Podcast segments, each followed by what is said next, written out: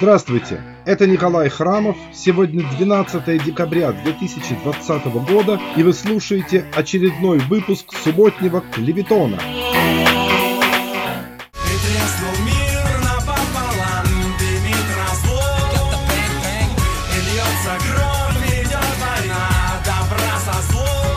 Война бабла со слом, длившаяся с конца осени в Европейском Союзе, кажется, завершилась предсказуемой победой бабла. Осел, а точнее даже не один, а целых два осла в лице национал-популистского правительства Виктора Орбана в Венгрии и правопопулистского правительства Анджея Дуды в Польше, сделали свой выбор в пользу дотаций из казны Евросоюза. Необходимо, наверное, напомнить слушателям и читателям о сути этого противостояния. Принятие Европейской комиссии, то есть правительством Евросоюза, бюджета ЕС на следующие 7 лет было фактически блокировано Венгрией и Польшей из-за того, что подобные решения Еврокомиссии могут приниматься только единогласно. А недовольство господ Орбана и Дуды вызывал тот факт, что в системе распределения бюджетных средств оказался впервые предусмотрен механизм проверки государств-получателей денег на предмет соблюдения ими принципов демократии и верховенства права.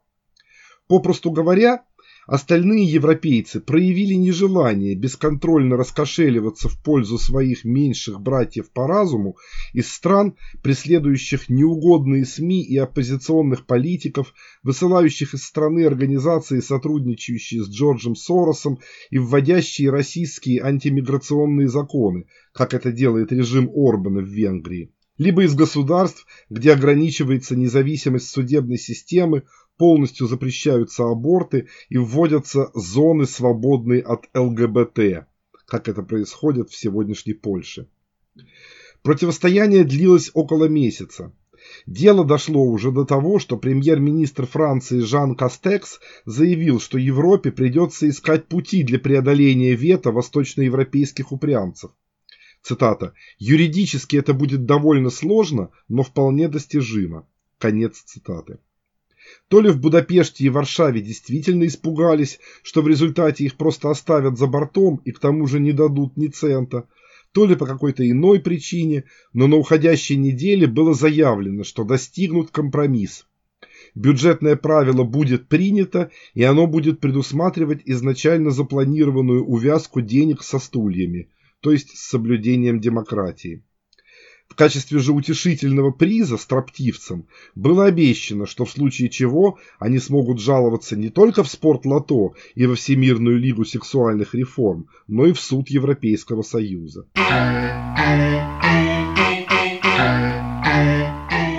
Пока в Брюсселе бились с цепляющимися за скрепы правопопулистскими ослами из Будапешта и Варшавы, французский президент Макрон вступил на тропу войны с радикальным исламизмом, обратившись в среду к правительству с просьбой поддержать его законопроект об укреплении республиканских ценностей.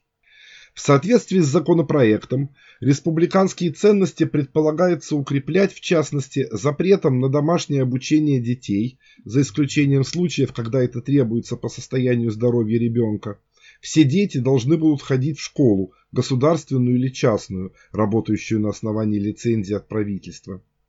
Другой важной мерой станет запрет врачам выдавать справки о девственности, продукт, востребованный в определенных кругах при попытке выдать замуж дочь, если у семьи жениха имеются известного рода подозрения. Заодно, по всей видимости, запретят выдавать справки и об аллергии на хлорку, спасающие юных дев из религиозных семей от посещения школьных бассейнов, этих очагов разврата, где школьницы в купальниках и школьники в плавках вынуждены соседствовать друг с другом в одной и той же водной среде. Особые правила планируют ввести на тот случай, если есть подозрение, что в паре какого-то человека принуждают к заключению брака. Принимая заявление на регистрацию брака, чиновники будут отдельно разговаривать с будущим мужем и с будущей женой. У меня к вам есть, понимаете, такой, ну, неожиданный вопрос. Пожалуйста. Вы как относитесь к бракосочетанию? Ну, вообще-то положительно. Не, ей об этом думать еще рано. Ну, просто чтобы удостовериться, что оба относятся к планируемому бракосочетанию сугубо положительно. Ударит законопроект и по самому больному месту, по кассам религиозных объединений. Он предписывает, что ассоциации, запрашивающие государственные субсидии, должны будут подписывать особый договор, по которому они обязуются уважать принципы и ценности республики, включая принцип равенства, особенно между женщинами и мужчинами.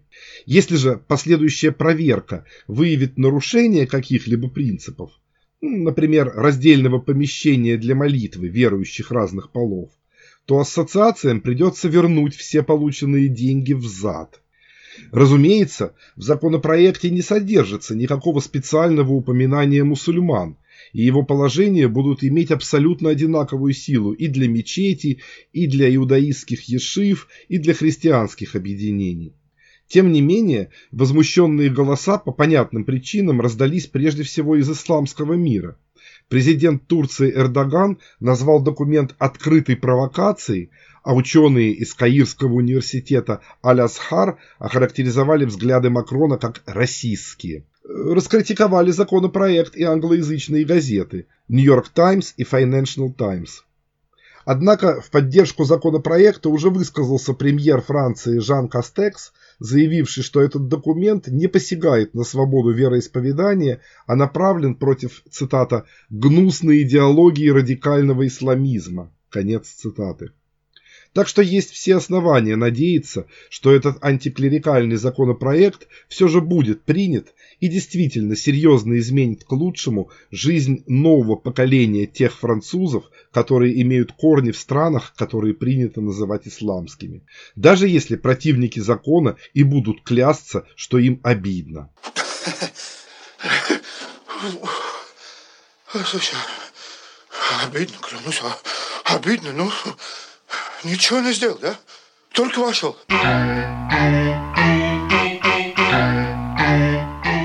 Пока президент Макрон формировал батальоны и отправлял их в поход против справок о девственности, мировые платежные системы Visa и MasterCard на уходящей неделе, наоборот, объявили войну за благопристойность, выступив в крестовый поход против такого признанного гнезда разврата, как сайт Pornhub. Провозвестником этой священной битвы выступил обозреватель Нью-Йорк Таймс Николас Кристоф, опубликовавший 10 декабря колонку, в которой, естественно, выступил в защиту детей. Цель святая. Отовсюду мы слышим стоны. Со всех концов нашей обширной страны. Некоторые из вас служат и едят белый хлеб с маслом. Другие едят бутерброды с черной икрой, а некоторые даже и с красной. Третьи получают пайки. И только беспризорные дети находятся без призора. Мы, господа присяжные заседатели, должны им помочь и мы им поможем. Озабоченный судьбой детей, разумеется, только детей, никого больше, колумнист обвинил Pornhub в том, что на сайте можно якобы найти ролики с несовершеннолетними моделями, а также иной противозаконный контент. И присяжные заседатели из Визы и Мастеркарда немедленно объявили о начале собственного расследования в отношении неблагопристойного сайта. Каковое расследование было завершено даже не через дни, а буквально через считанные часы. Несмотря на заверение руководства Pornhub, отрицавшего обвинения и даже заблокировавшего возможность загрузки контента для неавторизованных пользователей, MasterCard объявила, что навсегда блокирует возможность использования своих карт для оплаты услуг этого онлайн-сервиса, а Visa заявила о блокировке использования своих карт, даже не дожидаясь формального окончания своего же расследования. Как заявили представители сервиса Pornhub, это явилось, цитата, «сокрушительным ударом по сотням тысяч моделей, которым наша платформа давала возможность заработать на жизнь». Конец цитаты. Некоторое объяснение такой поспешности со стороны мировых платежных систем монополистов кроется, впрочем, в том факте, что еще несколько месяцев назад с представителями Визы и Мастеркарда встречалась Даяна Хокинс, вице-президент и исполнительный директор Национального центра по сексуальной эксплуатации, которая и просила платежные системы прекратить обрабатывать платежи для Порнхаба. Пока трудно сказать, какие интересы стоят на самом деле за этим наездом на крупнейший в мире развлекательный сервис с более чем 40 миллиардами посещений в год.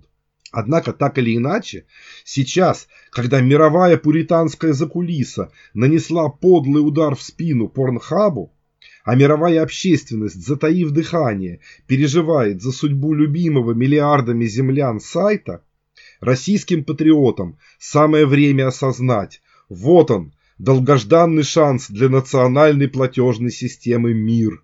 Сейчас или никогда. Впрочем, неизвестно, захотят ли воспользоваться удачной для них ситуацией топ-менеджеры российской платежной системы МИР и удастся ли им это, учитывая, что национальные и российские способы ведения дел мало изменились еще со времен, описанных маркизом де Кюстином. Цитата.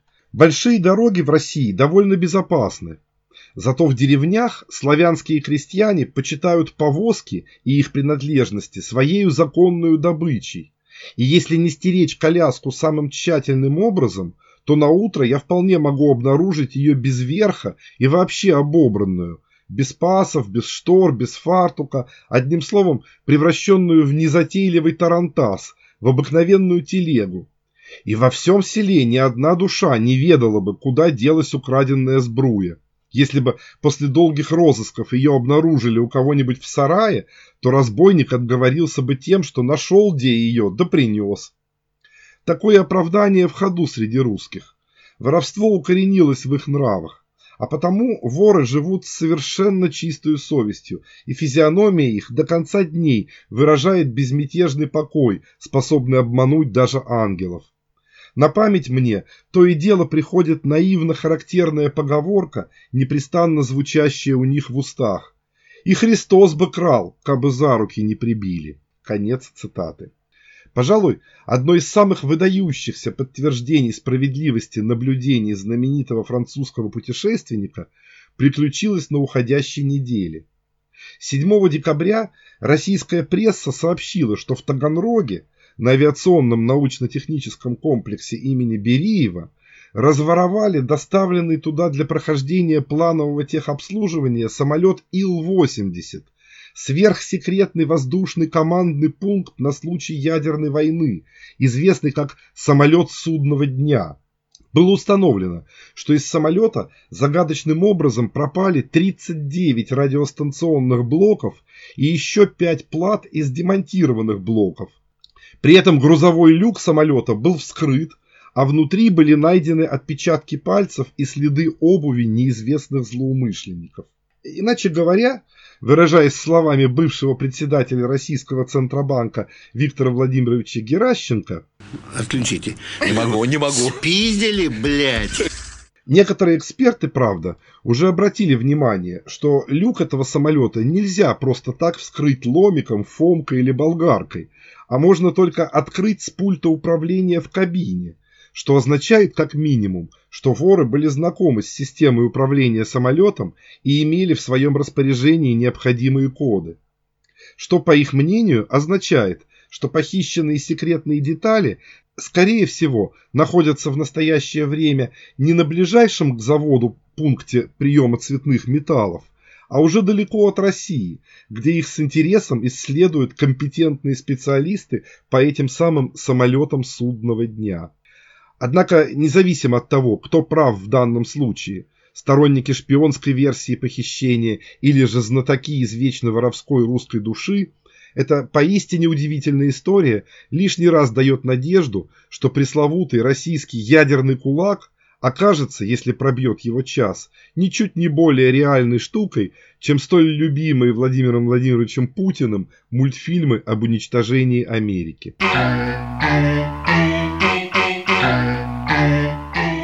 Между тем, российские законодатели в охотном ряду озаботились на этой неделе другой, не менее характерный, чем простодушное воровство, извечной склонностью русского человека.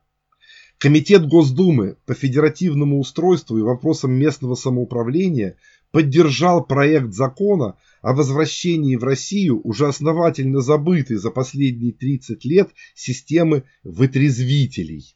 Ностальгическое стремление российских депутатов восстановить максимальное количество родных до боли примет прекрасного советского прошлого, конечно, можно понять. Определенный резон есть и в доводах тех, кто полагает, что вытрезвители снизят количество замерзающих каждую зиму на улицах опьяненных сограждан. Приятно все-таки, что нас тут уважают. Гляди, Серег, подвозят, гляди, сажают. Разбудит утром не петух прокукуряков, Сержант подымет, как человека. Проблема только в том, что трудно сказать, каким образом существование вытрезвителей сможет соответствовать положениям Конституции России, устанавливающей, что никто не может быть лишен свободы иначе как по решению суда. И как долго устоит этот закон после первого же обращения более-менее грамотного клиента-вытрезвителя в Конституционный суд. Можно представить себе и последующие через несколько лет многочисленные решения Европейского суда по правам человека в Страсбурге о выплате многотысячных в евро компенсаций пострадавшим от принудительного вытрезвления гражданам, в отношении которых была таким образом нарушена Европейская конвенция о правах человека. Хорошо было советским начальникам, принимавшим в 1931 году решение о создании вытрезвителей в системе Наркомздрава, а позднее НКВД. Автором же идеи о возрождении вытрезвителей в сегодняшней России, даже со всеми ее массовыми нарушениями прав человека и изуродованной летом этого года Конституции, увы, придется столкнуться с непредвиденными трудностями и непониманием со стороны Совета Европы. Андрей, дом, где я спал, как называется? Трезвеватель? Вытрезвитель. Вытрезвитель? Да-да, вытрезвитель. Спасибо. Пожалуйста, пожалуйста.